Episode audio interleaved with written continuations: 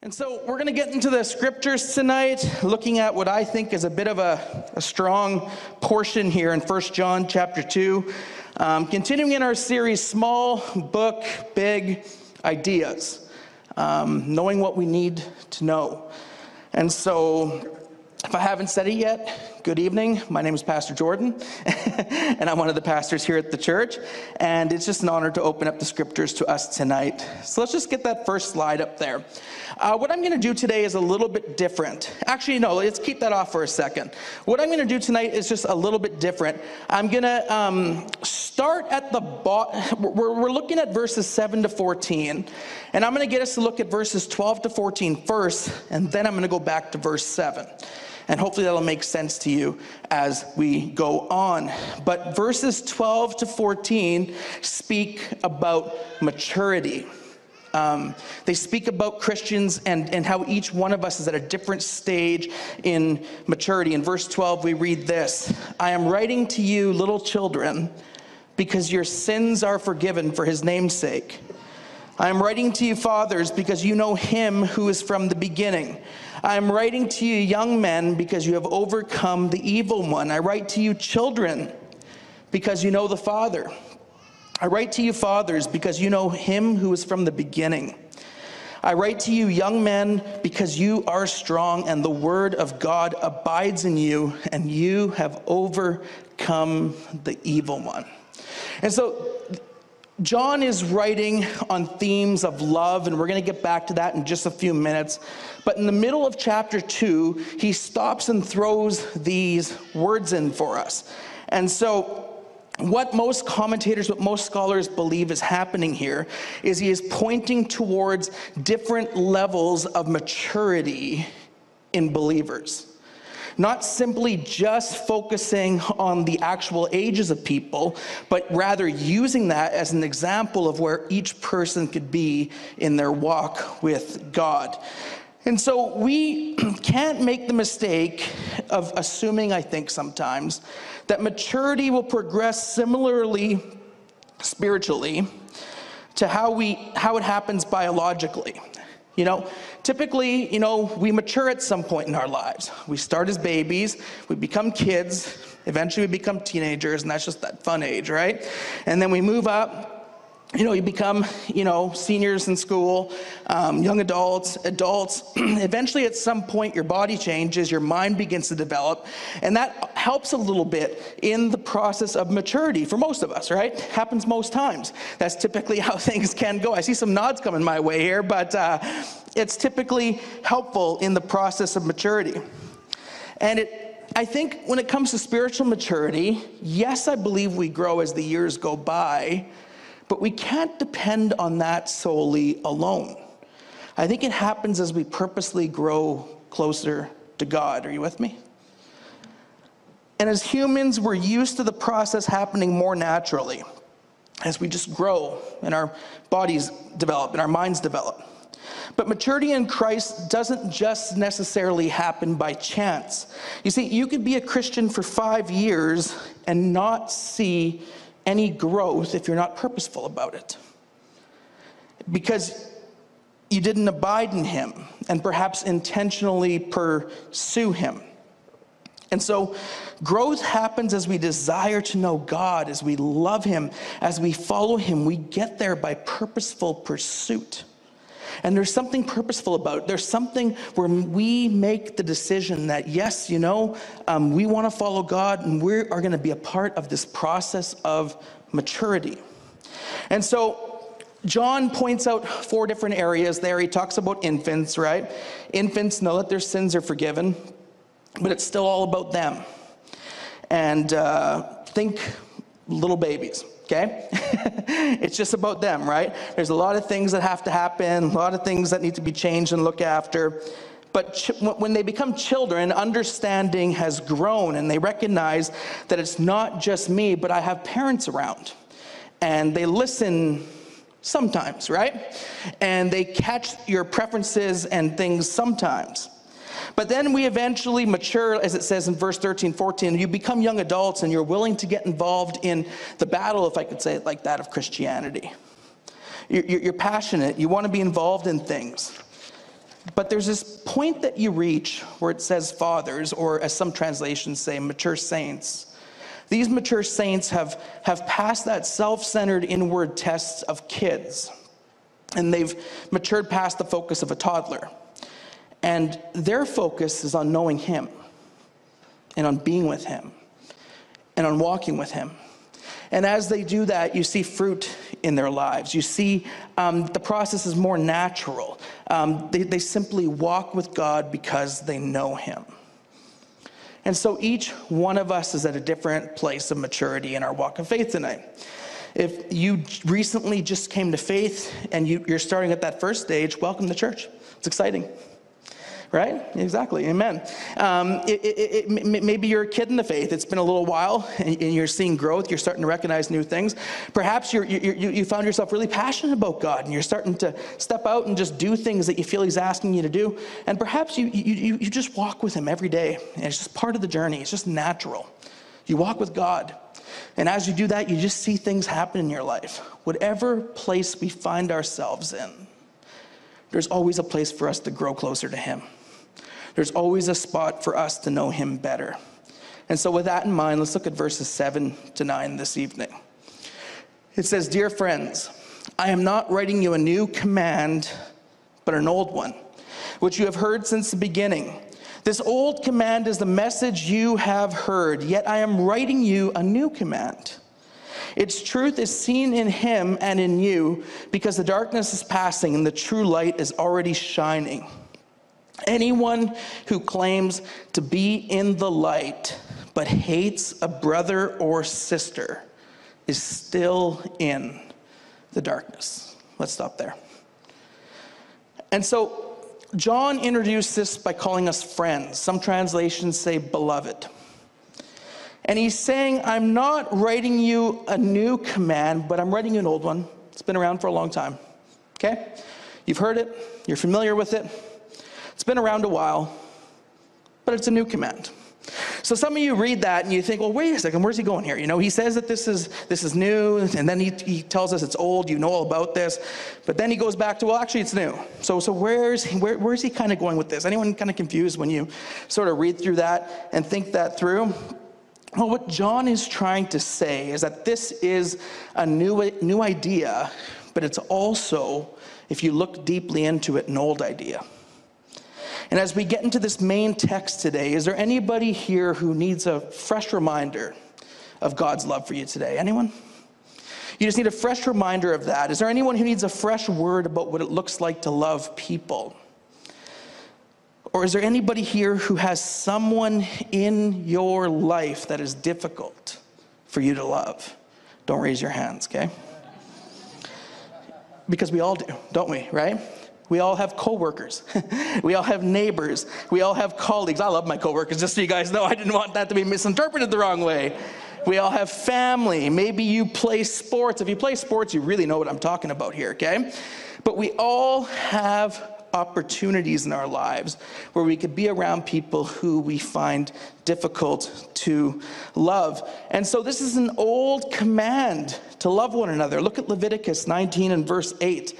Um, do not seek revenge or bear a grudge against anyone among your people, but love your neighbor as yourself. I am the Lord, the text says. And this command has been around since the beginning. There's always been this idea that we need to love our neighbors as ourselves. So, in some way, it's not a new command, but it's kind of old. It's been there before. This is what the writer's getting at here. But let's look at John 13 in verse 34 and 35. A new command I give you, Jesus says love one another. As I've loved you, so you must also love one another. By this, everyone will know that you are my disciples if you love one another. Let's look at John 15 12 really quick. My command is this love each other as I have loved you. And so Jesus seems to be concerned about how you and I treat one another, how we live out our faith. You see, this walking with God seems to involve more than simply me, myself, and I. There's more going on here in this walk of following Jesus. but it involves others. It involves those around me. It involves my brothers and sisters in Christ. It involves those who are very different than me. It perhaps even involves how I treat those people who are difficult to love sometimes. And so we have to be careful not to simply make living for Jesus all about ourselves, when in fact, how we treat each other has great implications. In Matthew chapter 22, Jesus was being um, tested by the Pharisees, and they asked him, Teacher, what is the greatest commandment in the law? And Jesus replied like this He said, Love the Lord your God with all your soul, with all your heart, with all your soul, with all your mind. This is the first and greatest commandment. And the second is like it love your neighbor as yourself. All the law and the prophets hang on these two commandments. And so when Jesus was, was questioned, when they were trying to trap him, because that's really what they were actually trying to do here in this portion, when they asked him, What's the greatest thing we can do? Well, he said, Love God with everything within you. And the second is like it. The NLT says a second commandment is equally important. You see, it's not just that we love God and end a story and we're done, but the second is like it love your neighbor as yourself. You see, our life of faith was never meant to be simply about ourselves and, and simply how we can get close to God or simply how we can be blessed by God. In some ways, we can end up in this part of life where we live out just a personal faith that has all sorts of ways in which it can go wrong. You see, we can get to this point where we think to ourselves, well, I thought this faith was all about me, you know, my getting close to God, my knowledge, my wisdom. You see, the Gnostics, when this letter was written, they were holding knowledge in such high esteem and importance that it could have been tempting for some people to think, well, this, this life of following God's all about what I know. It's all about the knowledge I can come up with. You see, and I think for many of us, faith for many of us can sometimes be about ritual and, and about works and routines like church and prayer times. But what if faith and the practical living out of your faith has as much to do with the people around you as it does with the God above you? It's a strong statement. You know, I think of the prophet Jonah in Scripture. Jonah was this prophet who is a great example of someone who wanted a personal faith. God asked his prophet Jonah, you know, go to the city called Nineveh, preach these people. They need to repent. They need to hear my message. They need to turn their lives around. And Jonah wanted nothing to do with it. You see, his faith was very personal, which was separate from the involvement of other people. And Jonah wanted God's blessing on his life, but he sure wanted to have control over, over whom God could bless, or whom God could love, or whom God could care for. And he really models for us personal faith gone wrong by making it simply about himself and his wishes. You see, what do I mean by personal faith? What do I mean by a faith that focuses more on self and less on others? Well, how many of you have ever been preoccupied with things or asked or heard questions like this on the screen? Is blank a sin? Anyone ever heard that before? Or asked that before? Is it okay for a Christian to fill in the blank? Is there anything wrong with fill in the blank? And I think most of us, if we're honest with ourselves, We've probably asked these questions. We've probably thought these questions. We've probably heard these questions. You see, in this stream of Christianity that many grow up in, sin avoidance is pretty much the, guided, the guiding light. The thinking is as long as I'm not breaking any of God's rules, then I am good with God, and God is good with me. Now, don't get me wrong, and don't hear me wrong tonight, okay?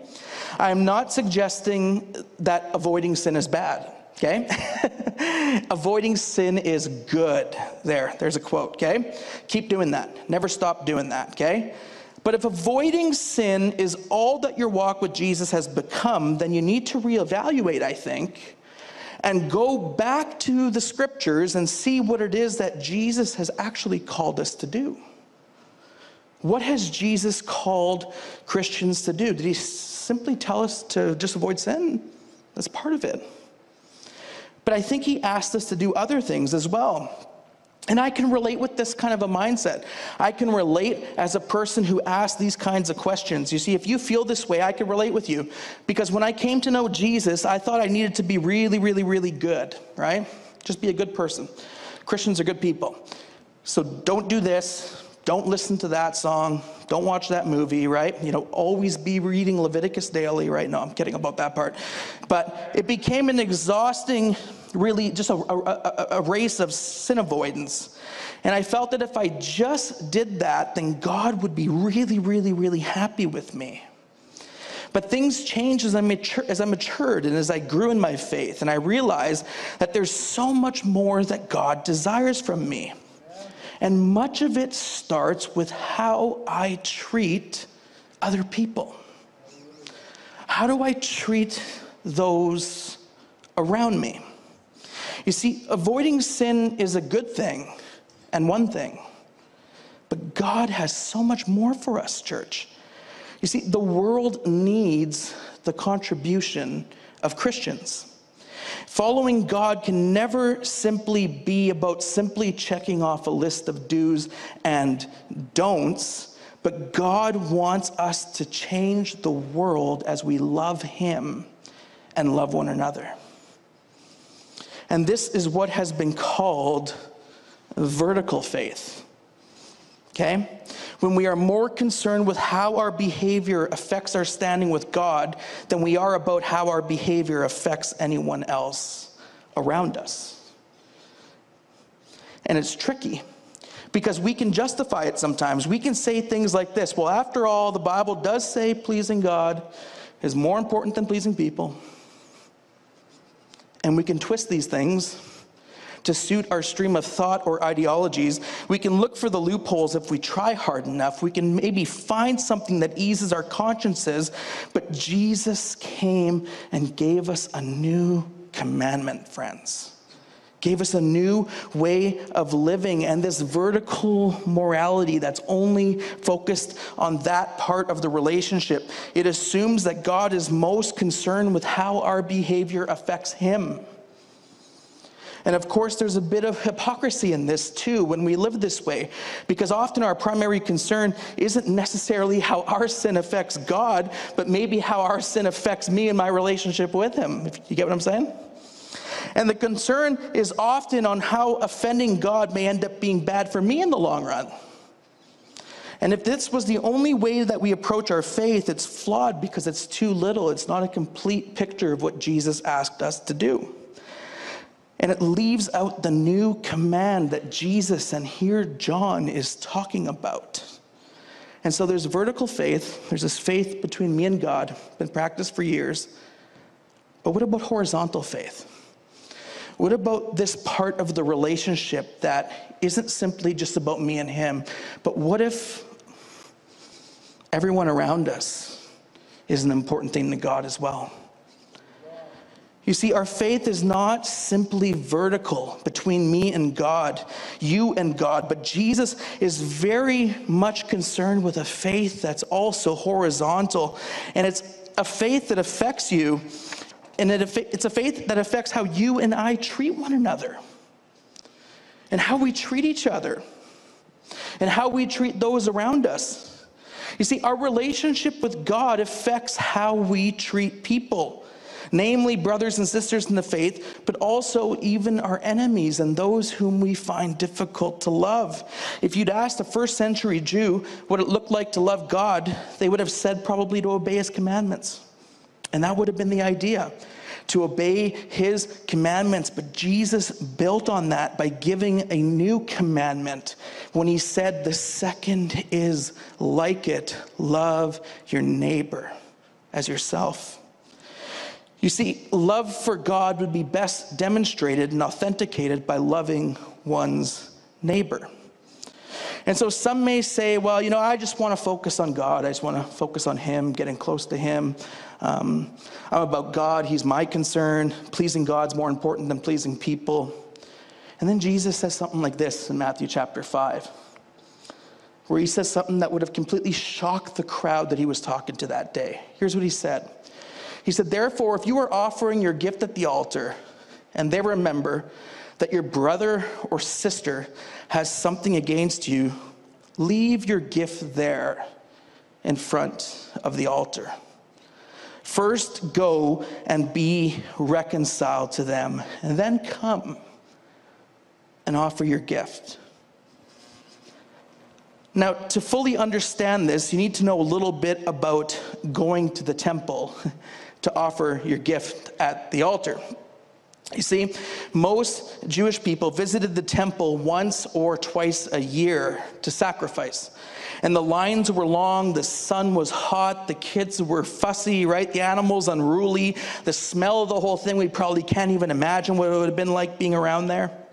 And Jesus and most of his crew were from Galilee, which would actually be a three day journey for them to get to the temple hot days, hot conditions. You know, this wasn't just like a, uh, let's just walk across the street to pick up, you know, some food or something. This, this was a journey. There was work involved. And the offended party, this idea that Jesus brings about, would have to wait, and in this case, not be the first priority, right? besides making things with God, we think to ourselves, is first priority. So, how can Jesus suggest this? Did Jesus really mean that making things right with a fellow brother or sister is more important than temple worship in this case? Did he really believe in this moment that the horizontal aspect of our faith should also take precedence sometimes over the vertical? You see, this would have shocked the original audience, no doubt, when he suggested this, but this is what he said, and it turns out this is what he meant. If you are on your way to the temple, standing in line, there to offer your gift at the altar, and you remember that your brother or sister has something against you, leave your gift there in front of the altar. First, go and be reconciled, and then come after and offer your gift. And the crowd would have heard this, and nobody would have liked this idea. This was a long journey. This took time to get here. This was planned. This was prioritized. This was new, what Jesus was teaching. This was a new commandment. You see, this is not only a new way of thinking about relationship with God, but this was a new way of living out our relationship with God. You see, in our modern day, we can interpret this teaching of Jesus like this. We could think of it like this, if you want to think of it, of how does this look like in Canada. Before we come to worship God, before we come to bring Him praise, if we're doing that, and we know that there's a relationship that's broken, if we know that we've offended someone, and we remember that we have some relationships that can use some addressing and reconciling this. Make sure you take care of that. Go and do that first because right now, that's what's important. This is what the audience would have heard when Jesus said these words about going to the temple. And the writer of First John says it a bit stronger. Let's look at the rest of our passage today in verses 9 to 11. The writer in 1 John says this says anyone who claims to be in the light but hates a brother or sister is still in the darkness. Anyone who loves their brother and sister lives in the light, and there is nothing in them to make them stumble. But anyone who hates a brother or sister is in the darkness and walks around in the darkness. They do not know where they're going because the darkness has blinded them there's this undeniable link between how we treat one another and whether we walk in the light or in the dark, the writer is saying. Again, if you've asked a first century Jew would it look like to love God, they would have said, Obey his commandments. And Jesus suggested, Yes, but he suggested a new answer love your neighbor. You see, love for God is best demonstrated by loving our neighbors, by loving one another. Faith is vertical, but it's also very horizontal. the people around us and how we treat them and how we interact with them and how we live to them seems to have great importance to God. How we treat one another speaks volumes, apparently, about my relationship with God. Jesus, I could say it like this Jesus seems to take it personally how you and I treat each other. If we have come to know Jesus, we walk in the light, the scripture tells us, and people in the light choose to love. You see, there's three Greek words that float around when it comes to love. There's the word phileo, there's the word eros, and there's the word agape. Now, how many of you are familiar with these? Anyone heard these terms before? Agape is the one that uh, seems to stand out to us the most. Um, the reason why agape became known as sacrificial love is because it's always used in Scripture to describe what Jesus did. It's always used in Scripture, it's sacrificial love to describe what Jesus did. And John tells us that those who walk in the light, those who, who, who, walk in the darkness and don't know where they're going, they, they, they, they can't see clearly. But those who walk in the light love their brothers, love their sisters, love people. You see, and, and they're not blinded by hate. You see, to hate is, is really just to be seeking your own flourishing above the flourishing of other people. Love is seeking someone's flourishing, not necessarily their happiness or approval, but their flourishing. I say that because to love a child is not to simply give them everything that they want, as tough as it is for me sometimes as a dad, right? You know, when we're when we are six, we have we have different ideas about what flourishing is, okay? But what we need sometimes is parental boundaries and freedom within those boundaries and love and care. And so, loving someone and desiring them to flourish does not mean that personal boundaries sometimes won't be required in the relationship. But loving someone is the strong desire to release them from anything that prevents you from desiring them to flourish. It's a tough word. And John says if you don't love your fellow brothers and sisters, if you're not seeking their flourishing, you're walking in darkness. And catch this you don't necessarily love someone to get in the light, but loving someone is evidence that you are in the light.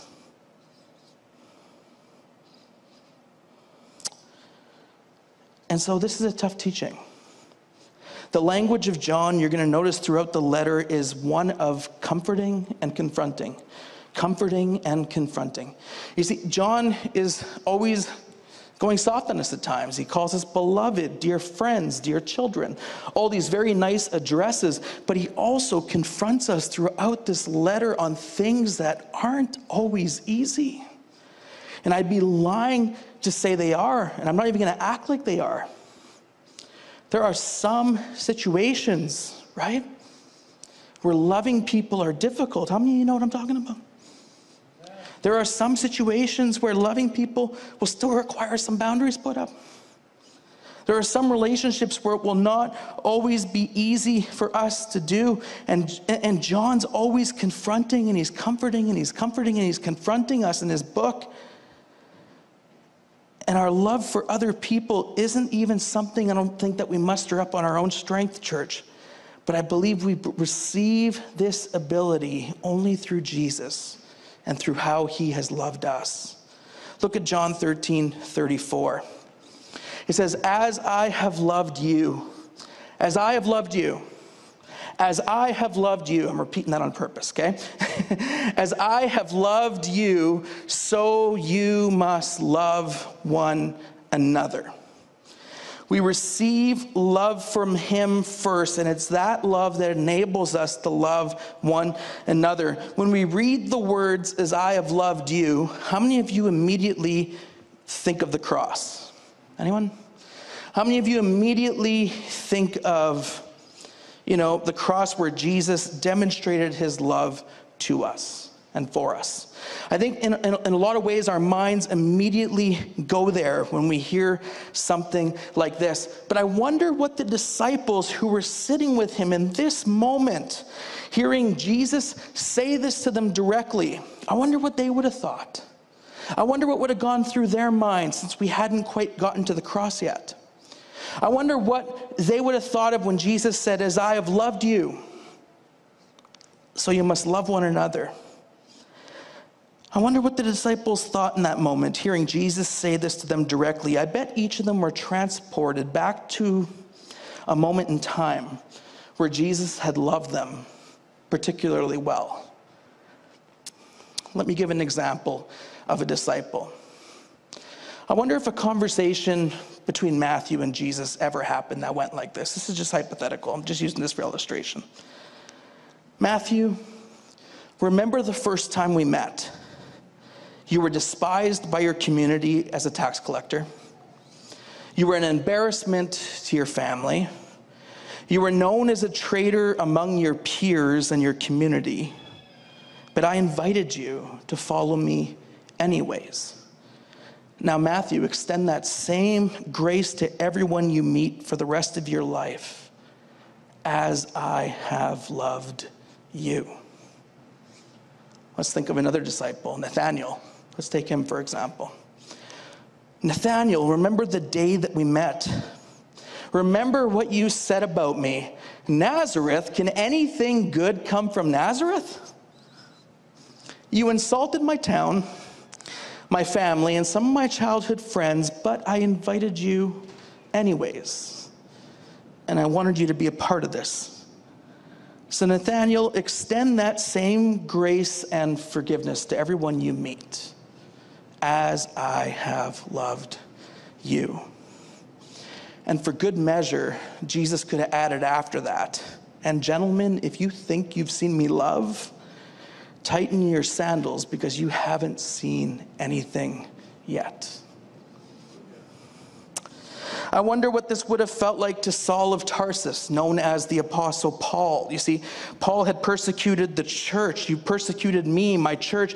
You've harmed many people, and, and people have been put to death because of your zeal. And yet I could just picture Jesus saying, But I forgive you. I love you.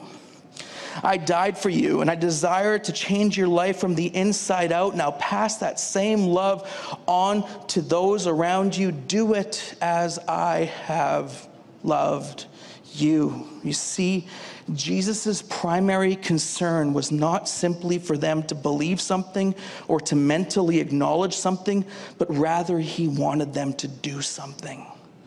And he wanted them to love others as he had loved them. And now the writer of First John says to us if you claim to be in the light, but you hate a brother or sister, you're still in the darkness. Anyone who loves their brother and sister lives in the light. And when we live in the light, we love one another. Church, Jesus has shown us the light. Amen? He's shown us the light. And we're all on different paths here, as I mentioned earlier. There's different levels of maturity that we find ourselves in, and we're all at different points in our faith journey. But the goal is to reach maturity that Christ's love would be made, made mature and complete in us. And I talked about this a couple weeks ago when we looked at verse 5 in uh, 1 John chapter 2 and verse 5, if we could just have it on the screen. But if anyone obeys his word, love for God is truly made complete in them. That word complete is the word teleos which literally means complete, maturity, fulfilled. And this is our aim that we become mature in Him. And we are most mature in Him when we know Him and when we hear Him and when we walk in Him and when we abide in Him and when we live our lives in Him. We see clearly when we live in the light. You see, and according to 1 John chapter 2, love for God, the goal is that it be made truly complete in us. Your love made complete in Christ. When you love one another, when you love your neighbor, God's love is made teleos, is made complete in you. And so let me go back to a question I asked us at the beginning today. How many of you, how many of us have, you have people in your life who are hard to love? Don't raise your hands. I think I know the answer to this one. And the writer here doesn't mince any words. How we interact with those whom are hard to love, this is how this faith lives itself out, apparently. And it's not ultimately or simply just an intellectual exercise, but we've been loved in extraordinary and lavish and fantastic ways by the creator of the universe. As I have loved you, we have experienced the love of Jesus if we know him. And this love has been extended to us. And the way we live out our faith is that we extend that same love to those around us. How many of you have ever thought things like this before? Wow, if that person just moved away, life would be so much better, right? Got a snicker there. Or if that person just found a different job somewhere else, God bless them, give them something great, right? But if that person just found a, a, a different job somewhere else, man, things would be good finally. And sometimes we do have to put up boundaries. I said that earlier. That can be an important part of it, especially in areas of abuse, etc. And I, I'm not going to minimize that. We discussed that. But how many have ever thought, you know, wow, if I, if I, if I didn't have to interact with that person ever again, then I could finally be an awesome Christian? Then I could finally live out the life God has called me to. You see, this passage is about really practical, difficult things. this passage is about really practical, hard stuff. This faith is about us becoming more loving, and the core of it is this is how the world will know that God is real. This is how the world is going to know that God is real because they'll see you love well. This is how the world comes to know God. They see Christians love other people well. They see us extending the same love that He's given us as I have loved you. And so, dear children, John would write to us guard your love. If you have someone in your life that you just want to wring their neck sometimes, right? Listen to that. Be in tune to that and be very careful. If you have someone in your life that every time they come your way, you just get angry and annoyed and you want to go off on them, pay attention to that. Because those people and those circumstances and those environments where everything within you just wants to yell and kick and scream, pay attention to that because that's the place where the Holy Spirit is working to make you teleos, complete in the love of Christ, where God's love is truly made complete in us. Those moments where you realize you don't have the patience, you don't have the kindness, those moments where you discover you're lacking something, those are the exact places I think sometimes where God wants to meet us. And God wants to speak to us. And God wants to do something in our hearts and to provide for and to shape us into who He wants us to be. Pay really close attention to those moments because this gospel, this message that changes the world, that's how it changes the world. Is when the followers of this God of love are willing in the most difficult moments to say, Here, God, I bring you all my stuff today. I bring you my baggage, I bring you my anger. I bring you my disappointment. I bring you my feeling of betrayal. I bring you my stuff. Here, I'm having a hard time. Help me, Jesus, to love. Lord, I walk in the light. I know you help me to walk in what you have called me to. And so I don't know what this looks like in your life. I don't know what this looks like in my life. Maybe there's a phone call that needs to be made that's been put off. Maybe there's a, an email that needs to be written. Maybe a gift needs to be sent out. Maybe a meeting needs to be arranged. Maybe there's a conversation that has to happen that's been long overdue. You know, I asked the question is there anybody here today that there's someone that you are having a hard time loving? My suggestion today, church, is we bring that to Jesus tonight. And we bring that to God tonight. And we ask for his help. And we ask for Him to remind us of how He's loved us. And we ask for that love to shape how we can interact with people around us. And even as we walk through this passage today, there's something sometimes within us that just says, you know, I need to bring myself before God, honest and vulnerable, and simply ask God to give you a heart of love for this or for that person. And maybe that's your prayer today. God, help me to love this person as you've loved me. Help me. I can't do it on my own. Maybe there's someone here today where you have something to confess and you've been carrying it around and you simply need to bring it to God. You need to bring it to Him. Or you need to bring it to a fellow brother or sister that you can trust and confess it. And maybe some of us just need to rest in the reality tonight that God is for you and you've never really felt that before. And perhaps He's reaching out to you tonight in His love. You see, God keeps us from wandering, friends, in the dark. But I believe He helps us today to love others. And I believe the source of that love is exactly what we've received from Him. Amen? How many of you have received the love of God? Anyone? How many of you are thankful in this room tonight for His love? Let's bring ourselves before Him tonight. Let's bring our situations before Him tonight. As we continue tonight, I'm going to pray for us now. Um, we're going to say a few things, and then we're going to get into a time of worship. But I just invite us, just personally, between God, let's bring ourselves before Him tonight and ask Him to love others as He's loved us. Amen. Let me pray. Um, Father, I just thank you for your word tonight, God.